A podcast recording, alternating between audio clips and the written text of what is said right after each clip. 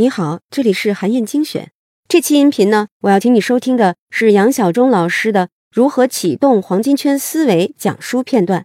这段内容讲的是我们在做一件事情之前，要如何才能正确的找到自己的初心。在我为你挑选的这段内容里，杨晓忠老师从收集自己的故事开始，提供了三个有效的步骤，帮助你更好的明确自己的初心。那么具体是哪三个步骤呢？一起来听听看吧。那么找到了为什么呢？可以让模糊啊变得清晰，帮助人们确立有长期激励作用的愿景，让大家有目标去执行。它还能提供一个崭新的视角，让我们看见不一样的世界，能够更好的做出决定。如果你是一位企业家，找到了为什么，可以让你的公司有非凡之处，并展示影响更多的人。如果你是一个职场精英，找到了为什么呢？可以让你更好的做好职业生涯规划。如果你是一个团队，找到了为什么，你可以让他们更好的为公司创造价值，还可以通过找到创始人的 Why，从而找到整个组织的文化核心。总之啊，无论是组织还是个人，找到自己的为什么，才会让你迸发更大的价值。否则，这将是你发展未来最大瓶颈之一。有一句话说的很好。找到自己为什么的最佳时间，要么是现在，要么是一辈子。那么问题来了，既然为什么如此重要，我们如何来寻找它呢？在这块内容里呢，书中列举了一个基本框架，一共分为三个步骤。第一个步骤是收集自己的故事，并学会分享它们。首先要锻炼自己能够将自己过去的人生精彩瞬间分享的能力。之所以说是能力啊，是因为这个自己的故事必须要满足一些条件。比如要对自己产生深远影响或者深刻价值的事件，要有一个很好的分享逻辑，要非常精彩并且有代表性，要符合自己的价值观，要满足现场观众的口味和兴趣。这里强调的是，我们每个人都只有一个为什么。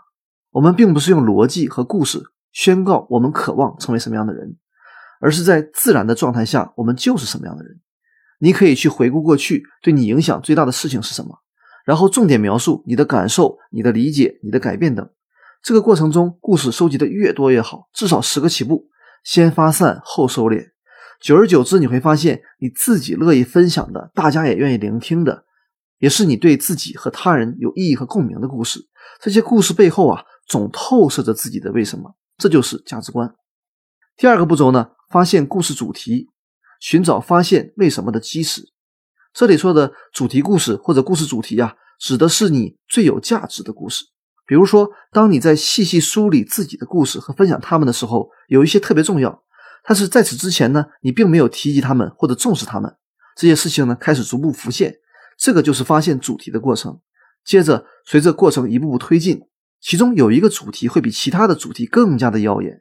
也许你会让现场的聆听者都会情不自禁地指着他们说：“那就是我，我就是那样的人。”或者是，那就是我们，我们就是那样的团队，引起大家最大的共鸣。你会发现在整个故事和分享的故事过程当中啊，自己的逻辑会始终让你指向为什么，为什么会这样做，逻辑是什么，目的又是什么？这个就是主题。不是所有的故事啊都值得分享。从很多故事到发现具体主题故事的过程，就是发散和收敛的过程。第三个步骤是草拟并完善为什么声明。这里具体是指在第二步找到你的精彩主题故事的基础上，把你故事的核心思想按照模板撰写。这个模板是我要如何做或者做什么，这样一来就会怎样。比如我要做好读书分享，让更多的人用最快的速度获得书中的核心价值。比如湛卢要做有质量的知识，与聪明的人共同进化。前者呢是你对某件事情所做的贡献，后者是所做贡献产生的影响。需要注意的是，最终我们撰写的为什么声明一定要简单清楚，并具有可操作性。要重点关注你对他人产生的影响，用让你自己有共鸣的、用肯定的语言来表达。大家注意啊，这里我们在挖掘为什么的时候啊，不能过于浅薄。比如说，我要好好工作，这样就会赚很多钱，这是不对的。你需要再深入。深入挖掘一下，扪心自问，赚钱又是为了什么？再比如，作者的为什么声明，如果是啊，我要不断激励他人，这样一来可以改变世界，这就太宽泛和抽象了，也是不正确的。拿我自己的声明来举个例子啊，我要努力实践黄金圈法则。这样一来呢，就会帮助更多的人找到自己的初心。这个为什么的声明就比较具体可行，也是正确的。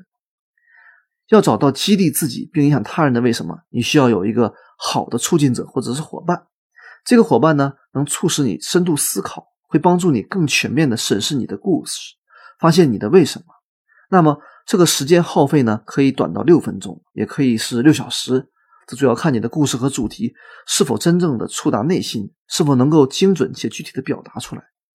上面我们讲到的是寻找为什么的标准流程，也就是收集、发现和呈现。逻辑上呢，还是按照寻找为什么的基础步骤为基础来操作的。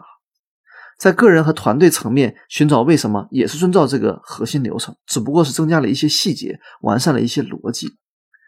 寻找个人的为什么的步骤里面呀，强调的是要找个伙伴来客观指导你的为什么；而寻找团队的为什么，首先要对团队的概念做一个界定。